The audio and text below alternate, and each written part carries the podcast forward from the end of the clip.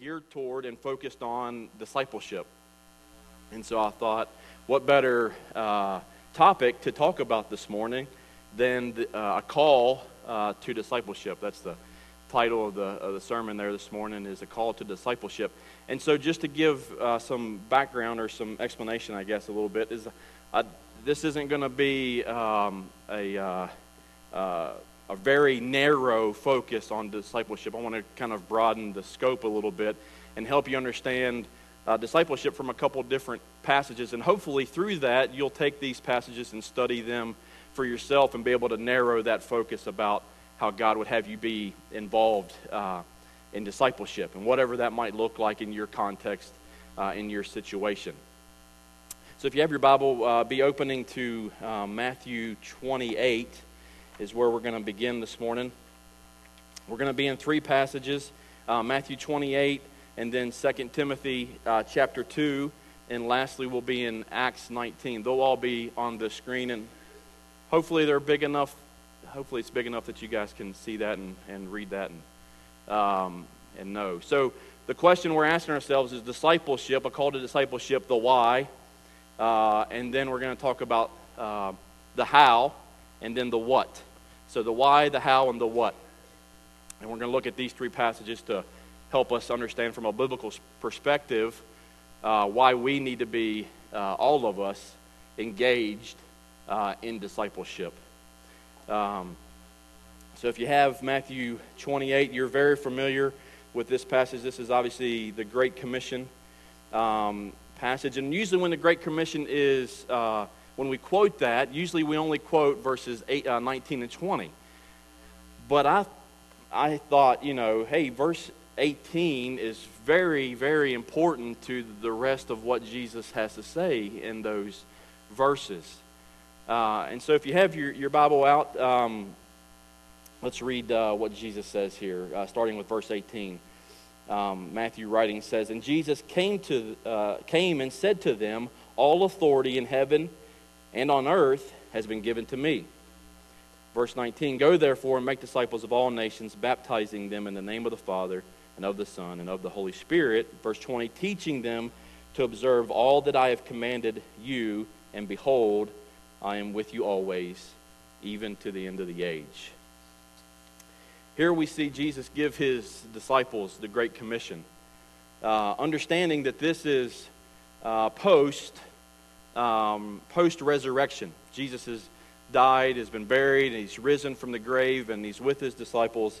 He's getting ready to ascend into heaven. So the last thing he tells them in the gospel, according to the Gospel of Matthew, is to go make disciples. Make disciples. So why do we, as believers in Christ, need to be involved in discipleship? Uh, because Jesus has been given all authority. That's point A uh, there. Jesus has been given all authority. Um, through his process of death, burial, and resurrection, uh, uh, Jesus, not that he needed to earn the right, but through that process, he earned the right to have all authority. There are many passages uh, uh, on that. Um, one is Philippians chapter 2. Paul was writing, and um, he says, you know, uh, that every knee will bow to the name of Christ. Every knee uh, will bow uh, at the name of Jesus. Just a matter of if you're going to do it on this side of eternity or on the other. Um, every knee is going to bow to Christ regardless of whether they're a believer or not. Um, and so Jesus has the authority. Uh, no other person in history um, can claim this, has claimed this, or probably some have claimed that, but none of them—it's been true for none of those people except for Jesus. Only Jesus could claim that and it be an actual um, in fact. What else do we learn from this, uh, this verse that Jesus has been given all authority?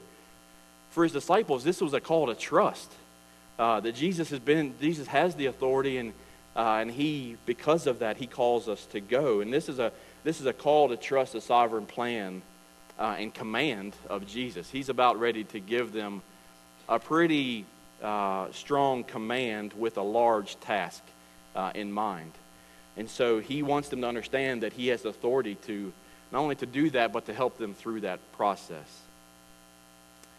Uh, the second reason why we need to be in, in discipleship is point B is because Jesus said to go. Jesus said to go and make disciples. Um, we don't need you don't need me to explain to you uh, what that means. That uh, he is obviously has the authority to say that and, and calls us to go uh, into the world and to make disciples.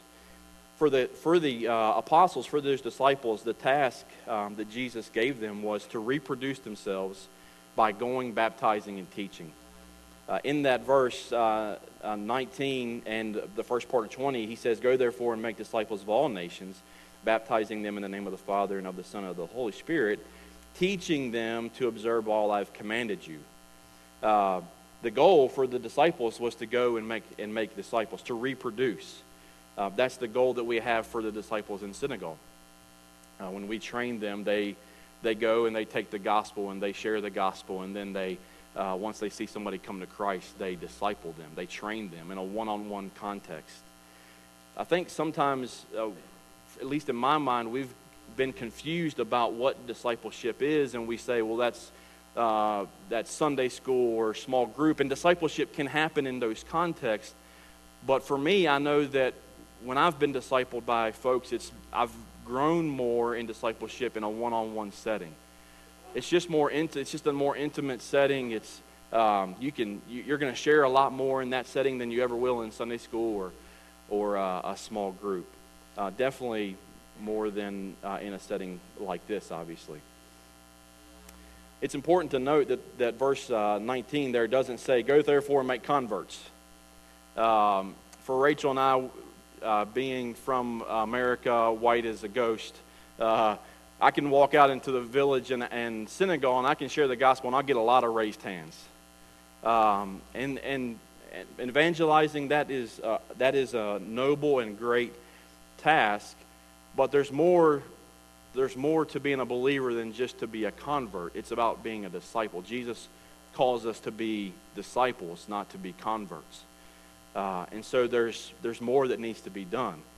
And so, with that in mind, when we go into the villages and Senegal and we preach the gospel and people get saved, we can't just stop there. That's not the end goal. The end goal is to see that convert become a disciple who becomes a reproducible disciple who will take the gospel to his next door neighbor or her next door neighbor or her friend at the market or whatever the case might be. You see, you understand that it's more to it's more to be a Christian than just be a convert. God calls us to be uh, disciples and reproducible uh, disciples at that. When we think about uh, the beginning of verse 20, teaching them to observe all I've commanded you, this is an important concept. It's not just we don't we don't want to just teach them. Uh, Jesus adds to to all that I've commanded you. There's a there's a goal in mind. Obedience is uh, is is necessary and important and part of being uh, a believer uh, in Christ. Again, evangelism is important, but it's not the end all be all for us as believers. There has to be growth and uh, development and discipleship that takes place uh, in the life of the believer. We must train those that come to Christ to be able to re- reproduce themselves so that they can disciple others. Um, I wrote later on in my uh, notes here that um, discipleship is not a uh, for self's sake. Uh, God calls us to discipleship for uh, for others' sake. There are there are people around you that need uh, need discipleship. There are people around you that need you to lean into them. As I was thinking about this this uh, topic of training or discipleship, um, I know Pastor Stewart's uh, uh, yeah, I know his uh, team's going to be playing on the big stage tomorrow night, right? Um, but so, question for you, brother: If uh, if Dabo Swinney, the the uh, coach there at Clemson, for those of you who don't know, there's a national championship tomorrow night. It's kind of a big deal for anybody who's a fan of Alabama or Clemson, which I'm not either, sadly, I guess. But I'm an ACC guy, so I'm rooting for Clemson uh, all the way. But anyways, don't don't judge me for that. Uh, um, but if Dabo Swinney said, "Hey uh, guys, we're we're only gonna, you know, we're we're a really good team. You know, we're whatever 13 and 0, whatever it is. We're we're just gonna practice for three hours this week. You know, it's just Alabama. That should be good enough." How, how confident would you be, brother? Not very, right? Yeah. So uh, these men, these, these players and coaches, they practice for hours and hours and hours. I played high school football, and we practiced for way more hours than I thought we should have, and we were terrible. Uh, but but these guys, they man, they practice, and they're you know they're they're so intense about uh, their their uh, their bodies and how they treat their bodies and what they feed their bodies because uh, they want to be the best athletes as they can possibly be, which is great. So they spend hours and hours uh, training and practicing, and and then they they go to the classroom and they study and they um, they train mentally and they a wide receiver will run routes in his mind, which I don't get, but they do that because it helps them. And so these these men train. Uh, you, uh, our military. How confident would we be in our military if they only uh, trained, you know, an hour a week or whatever?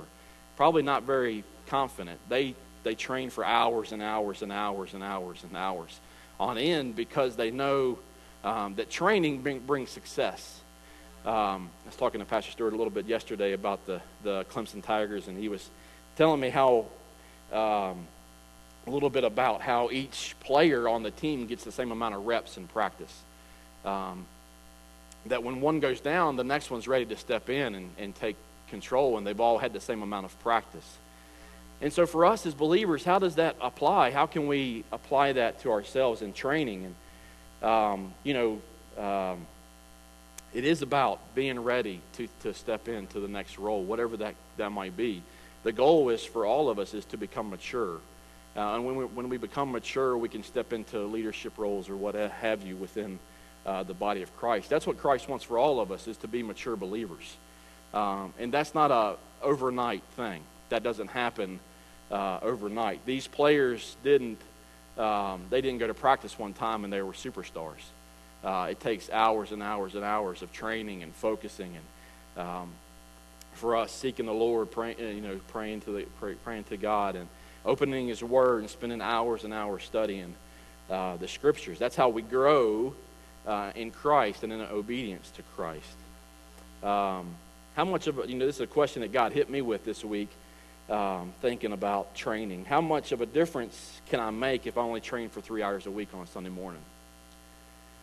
you know, if I come to church and, and uh, listen to uh, the sermon and go to Sunday school and, and, um, and do that, and, you know, but if I, I leave it there for the rest of the week, how much experience or how much difference can I make uh, in those that are around me? I'll probably be a pretty ineffective Christian. Um, and that's not what God wants for any of us, obviously. Uh, God is calling us to make a difference in the lives of those around us, and we must be trained to do so. Um, you know, guys, tomorrow night on that big stage, they're not going to make much of a difference if they didn't practice this week. Uh, if they didn't go to practice, they didn't study their playbook, they didn't study the script, whatever, uh, they're not going to they're not going to make much of a difference in the game tomorrow night. And so God calls us to be involved, to to to train, and to um, to learn about Christ, so that we can be active in the lives of those around us. So, why we need to be involved in discipleship? One, because Jesus has all the authority. Because, second, because he calls us to go and make disciples. And thirdly, because he's with us. Point C there is because Jesus goes with us. This is a great promise that the Lord gives us from his word. Uh, and we see the command there um, in verse 19 and the first half of 20. But Jesus doesn't just leave it there he follows it up with a profound statement um, that I'm going to be with you always. I'm going to be with you always. And I'm sure the disciples thought that might have meant in the flesh with, with us always. Uh, but Jesus obviously goes to the Father and sends his sends the Holy Spirit as a comforter and a counselor. Um, and, and Jesus, it works through the Spirit who lives within inside of each and every believer and wants to be active in our lives. Uh, this is a great promise, obviously, that the Lord gives to his children, but I want you to understand that that doesn't apply to somebody who's not his child. I'm sure you've heard people say, and I've heard it said before, that, well, we are humans, we're all God's children, uh, which is not true. We're all his creation, we're not all his children. We have to be a part of the family of God to be a child of the king. And so if you're outside the fray, you're not one of his children. And then this verse doesn't apply to you. And so I pray that you'll become his child today if you don't know him yet. Amen? Um, and so just understand that uh, if you're a child of God, then, then he's with you. He will help you through this process and help you understand how he wants you to be involved in discipleship. I read a very convicting statement this week. Uh, it was convicting, convicting for me, anyways. Uh, a commentator said this about the Great Commission. He said, This is the Great Commission, not the Great Option. And I was like, wow. It's the Great Commission, not the Great Option. We don't have an option in whether we're going to do discipleship or not do discipleship. It's a command to be involved in discipleship. I hope you begin uh, as I have way too late in my Christian walk to take discipleship seriously uh, and to really lean into Christ to understand what He wants from me in terms of discipleship. Moving on to the second question how? The how. How do we perform discipleship within the church? How, what, what, kind of, what does that kind of look like? Uh, if you want to flip over to 2 Timothy chapter 2, um, bunch of books to your right. Following First Timothy, uh, there. In this passage in Second Timothy, uh, Paul, Paul, obviously writing this to young Timothy, gives us some insight uh, about what discipleship kind of um, uh, looks like or how we could do it. So we're asking ourselves the how. How do we do discipleship? If you're there in 2 Timothy, Paul writing says this. Uh, we're one, verses 1 through 3. He says this You then, my child, be strengthened by the grace that is in Christ Jesus. And what, if, what you have heard from me in the presence of many witnesses, entrust to faithful men who will be able to teach others also. Share in suffering as a good soldier of Christ Jesus. Paul gives us some insights about how we might be involved uh, in discipleship. And in the context of this, he's obviously writing to young Timothy, and he begins by saying, You then, my child. God wants us to understand that we're supposed to have children. And I know all, some of you have children and uh, biological children, and that's important, and that's great, and praise God for that. But God wants us to have spiritual children. God wants us to have children like Paul had children. Um, I'm sure Paul had a bunch of spiritual children, and God wants us to have spiritual children too. Obviously, Timothy was not the biological son of Paul, but he was the spiritual uh, son uh, of Paul. And like Timothy, every one of us should have a Paul in our lives. You've probably heard that said by pastors before that all of us should have a Paul, a Timothy, and a Barnabas. A Paul that's going to push us and, uh, and help us to grow and come alongside of us and show us the way and how to do it. We all should all also have a Timothy, uh, an understudy that's gonna that's gonna that we're gonna come alongside of and be a Paul to them. And then for sure in the life in which we live, we all need a Barnabas. Uh, Barnabas is uh, the son of encouragement.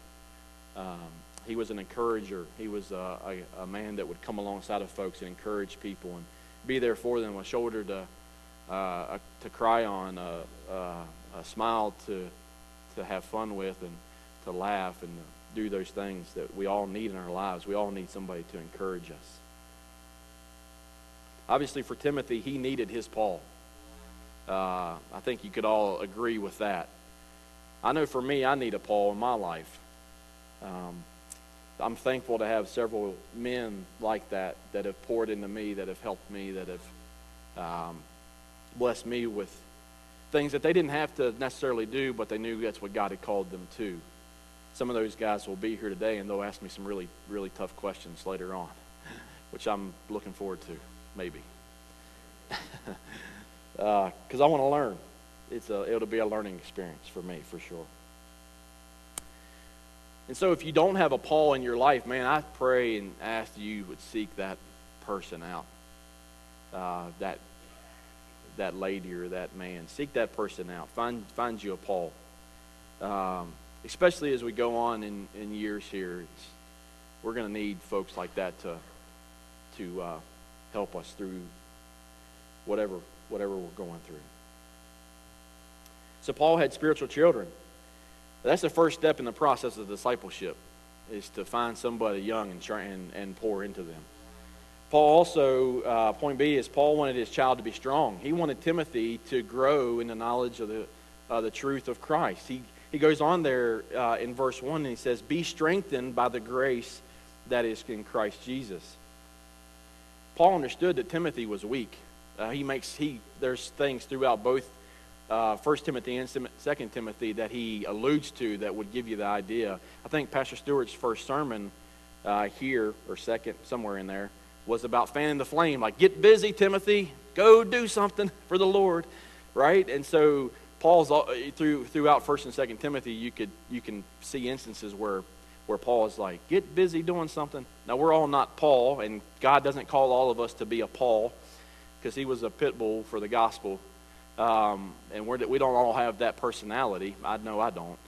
Uh, some some people do, but there are things that God's gifted us with that we can use for, uh, for His kingdom and for His glory. So you do that, do those things, whatever that is. Uh, but here specifically, he's calling young Timothy to be strengthened by the grace that is in Christ. Um, it's important to know that, um, uh, that God wants us all to be spiritually strong, which only happens through His grace. Um, before Christ invaded my life, I was looking for grace in all the wrong places right? I was, you know, partying on the weekends, having a good time with my buddies, and seeking uh, seeking things that I shouldn't have been seeking. And the Lord, the Lord invaded my life, and uh, and I'm so thankful for that for sure. But I was before that, I was not concerned at all about Christ, but I wanted peace. I wanted grace. I, I didn't know I wanted it, but I but I know I needed it. And so um, that only comes through Christ. The only place that you can gain grace is through Christ. The world is searching for peace and grace in all the wrong places, and, and we have the message that we can give them that we know where to find it. We know where to find grace, right? We know what avenue they need to take to come to the knowledge of the truth uh, about themselves and about God, and how to have and find true grace and true peace. Um, John Piper says this about grace, uh, which I found uh, interesting. He says, Grace is not simply leniency when we have sinned. Let me repeat that. Grace is not simply leniency when we have sinned. Grace is the enabling gift of God not to sin. He also says it this way He says, Grace is power, not just pardon. I found that profound that we, sometimes we think of God's grace and we just think that just that forgives me from my, from my, my sin. But grace is, it is that, but it's more than just that. Grace is the enabling, as Piper says, the enabling gift of God not to sin. Uh, and its power. Grace is power. And that's what Paul is telling young Timothy here. He says, Be strengthened by the grace that is in Christ Jesus. Again, there's no other place to find grace than in Christ. And with grace comes strength. Uh, and with strength comes the ability to go and do what God's called us to do. I know each of you here this morning, it's whatever it is, 848 this morning. Uh, we all need God's grace because it's early and we all need strength. Uh, and that comes through through grace. Uh, in second, you don't have to flip there, but in 2 Corinthians chapter 9, verse 8, Paul says this about grace. He says, uh, And God is able uh, to make all grace abound to you, so that having all sufficiency in all things at all times you may abound in every good work. You can't do good work for God without His grace. It's just not possible to do. And anything you do good for God is because of His grace, uh, to say it in a different uh, way. So Paul had Paul Paul had child had a child Timothy, and he wanted Timothy to be strong. Uh, point three there, or C, is Paul wanted his child to strengthen others. You see, you kind of see the process that Paul is walking through here with Timothy. He has a child. His name's Timothy.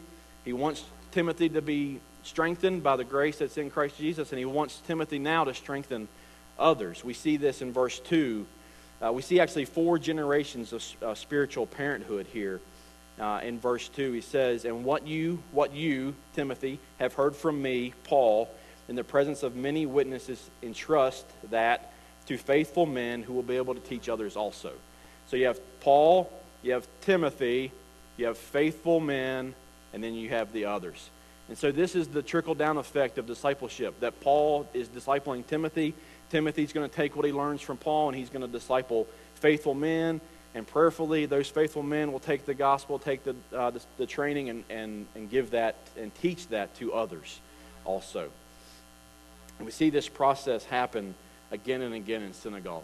Uh, God is doing some amazing, amazing things there, and the, the people there being so obedient to their calling, to what, what Christ has called them to do in the area of discipleship.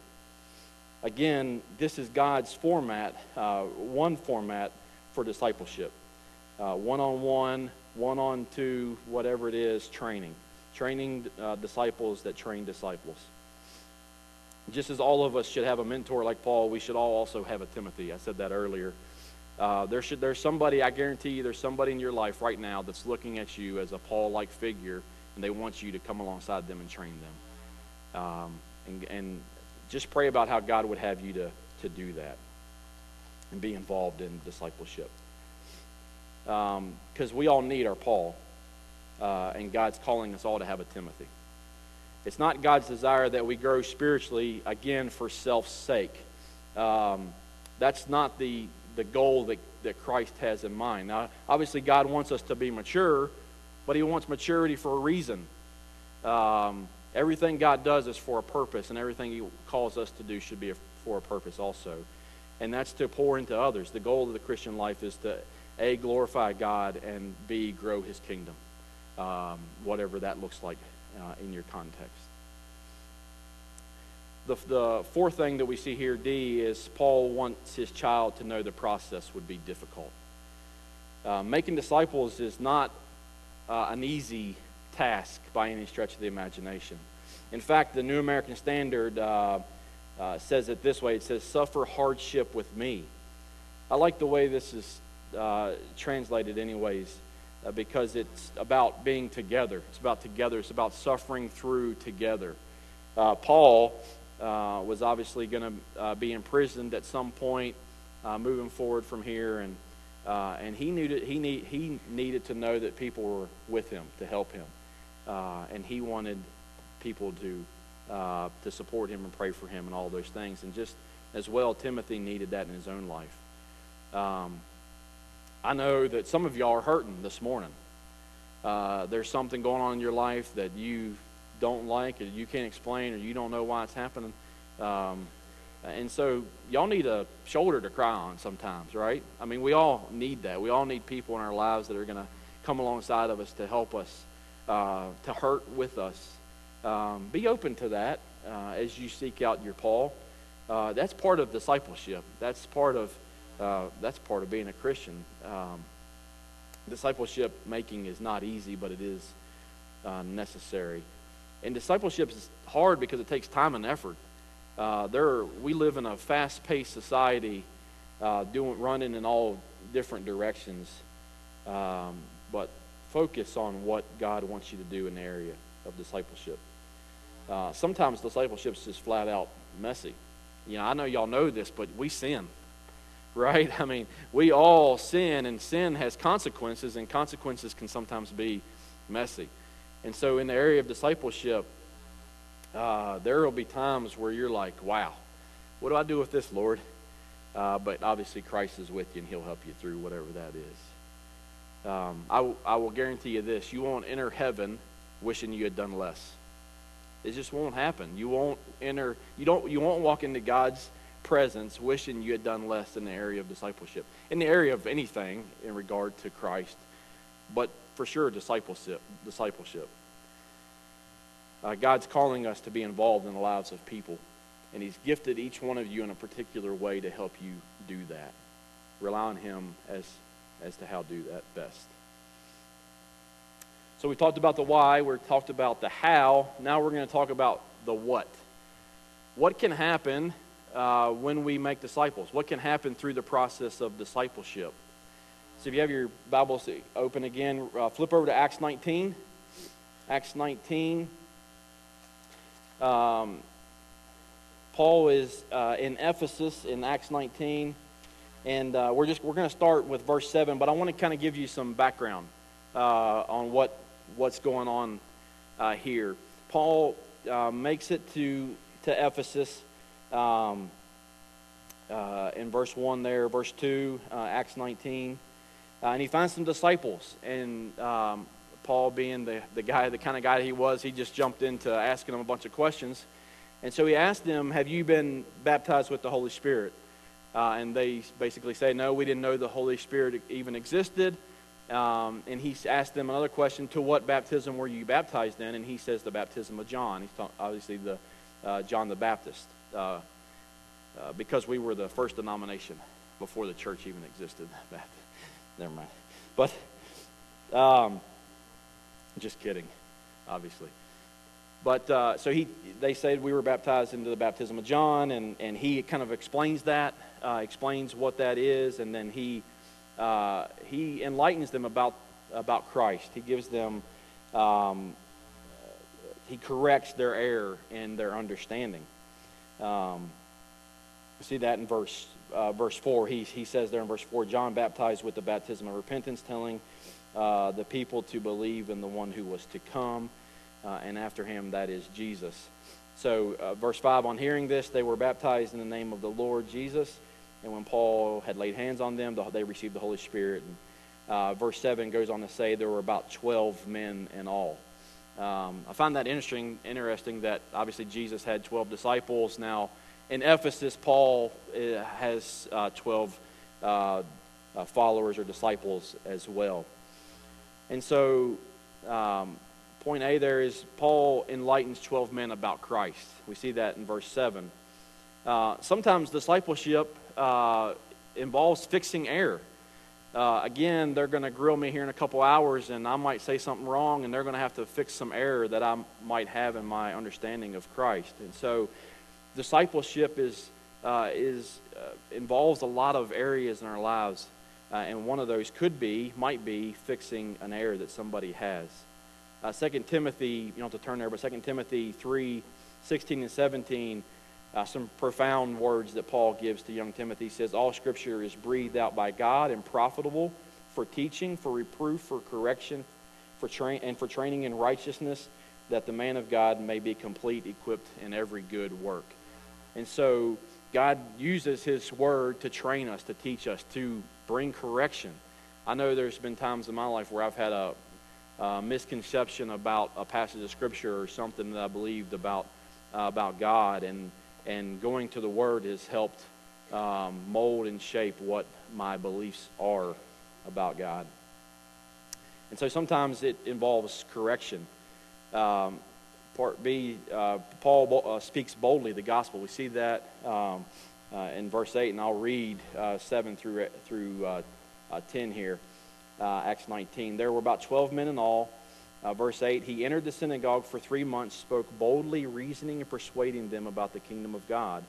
Verse 9, but when some became stubborn and continued in unbelief, speaking evil of the way before the congregation, he withdrew from them and took the disciples with him, reasoning daily in the hall of Tyrannus. Verse 10, this continued for two years, so that all the residents of Asia heard the word of the Lord, both Jews and Greeks.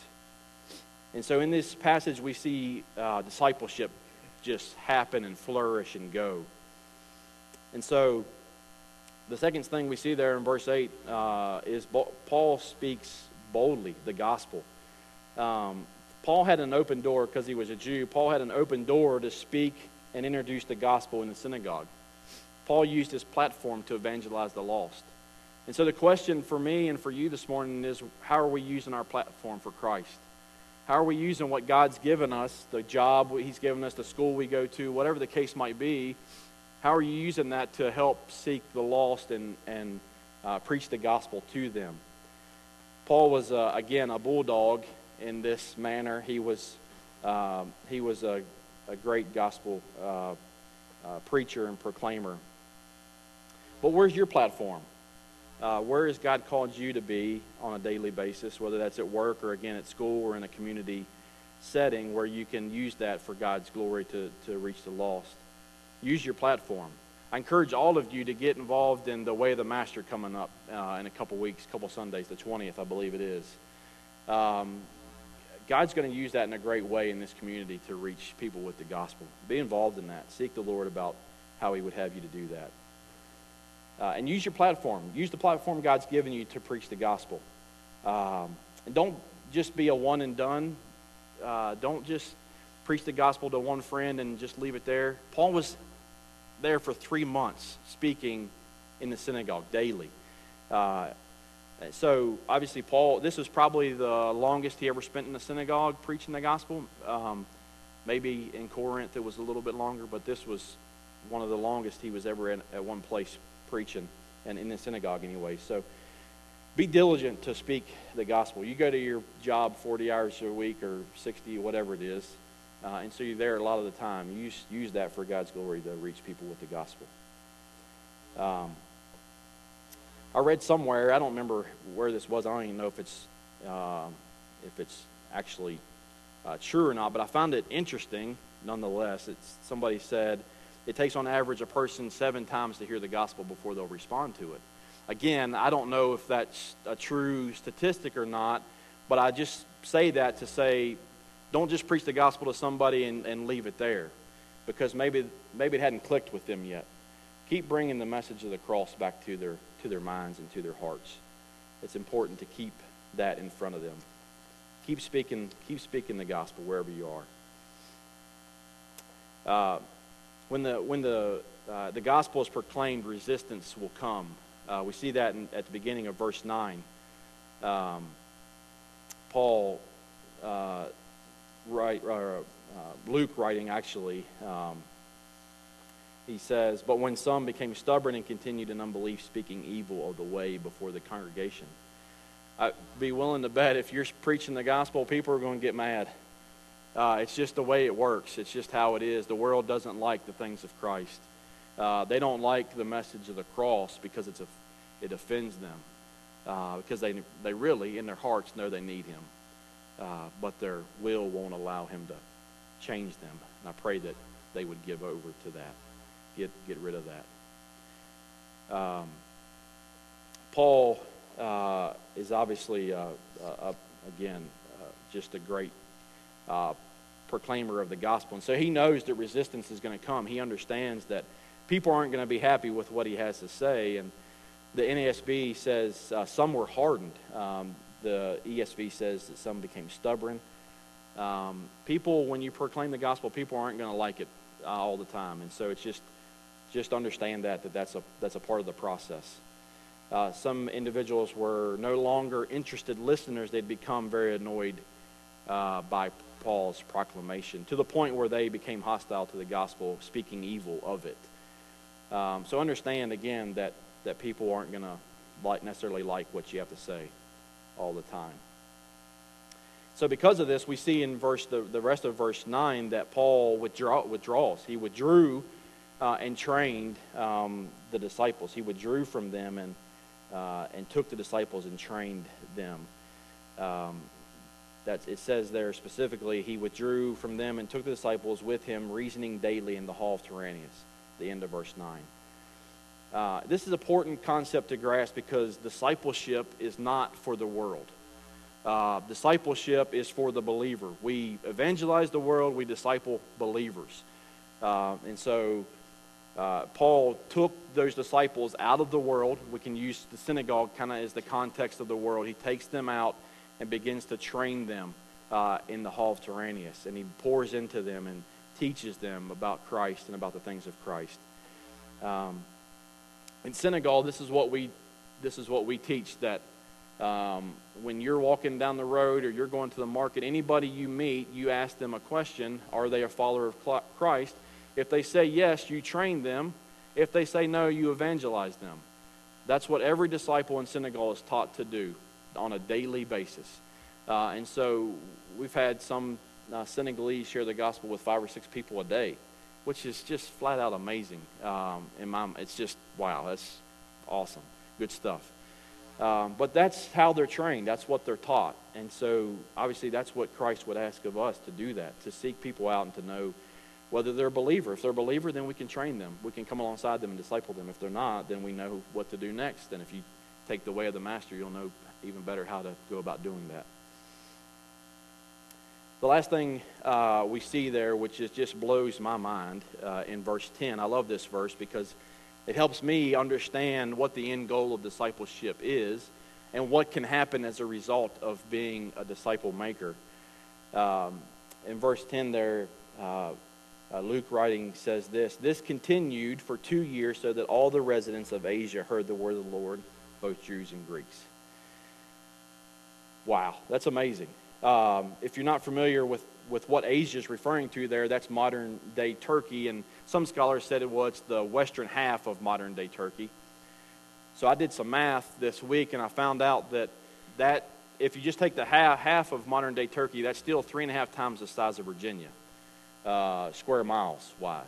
So it's still a pretty big, large landmass. Um, and so Paul takes his disciples away at the end of verse 9 and he pours into them and pours into them and pours into them.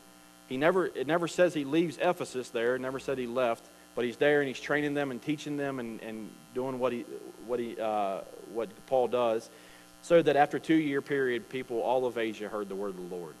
I don't know how many people that is. I read that it could have been as many, many as eight million people that that were preached the gospel to in, in a two-year period. I don't know, but there's a lot more than lives in Staunton, I would be willing to bet, right? Maybe even Augusta County for that matter.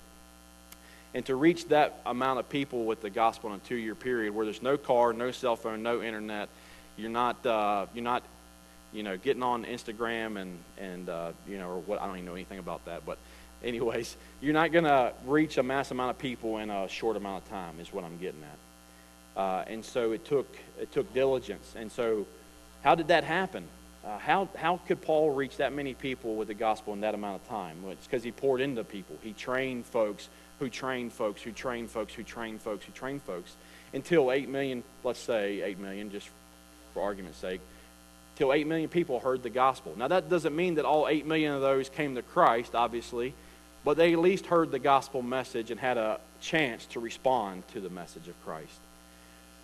And so uh, it's just what God did through those, um, those men and, and women that were involved in the discipleship process in Paul's day is just amazing. How much more so could we do today with, again, Paul had himself and 12 guys that he started with there in verse 7.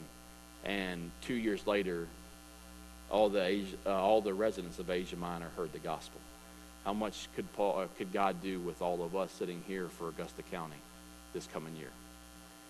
Uh, I hope that question convicts your heart about seeking the Lord, about how He would have you to be involved in discipleship. So, what about you? Some, some things that um, I thought about that would be good questions or, or, things to think about this year. And Pastor Stewart obviously gives us uh, things to think about or questions to ask ourselves on a weekly or a week, week by week basis for me, I've kind of given you some, um, maybe some lifelong things to think about. Um, the first one there is to, to seek God about your role in discipleship. Seek the Lord about how He would in, have you be involved in discipleship. There are a multitude of different ways you can be involved in discipleship. I've given you one example there from 2 Timothy chapter 2. Um, but seek the Lord about that. And then the second thing is to seek out opportunities to fulfill that role. Once you kind of have an idea of what that might look like for you, then go seek an opportunity that would help you to fulfill that role of discipleship. And then the third one I stole from Pastor Stewart last week is, is run with endurance the race of discipleship. Obviously, that's specific to discipleship training or, or making trainers or being involved in and uh, pouring into the lives of others. But it's it's a race. It takes endurance to be a disciple maker. And I hope and pray that each of you would seek the Lord about how He might have you be involved in that. I don't know where you are this morning. Maybe you're here and you don't even have a relationship with Jesus Christ, and this probably, none of this probably makes sense to you at all. And so, before you can be a disciple maker, you have to be a disciple. Uh, you have to be a, a believer in the Lord Jesus Christ. And so if you haven't done that, I pray that you will quickly. Uh, seek the Lord uh, and what He would have for you. Thank you for your time, and I'll turn it over to Pastor Stewart now. And I hope you learned something from what I had to say. I'm humbled by this experience for sure. I'm thankful for men like Pastor Stewart to do this on a weekly basis. I'm not sure how they how they go about that.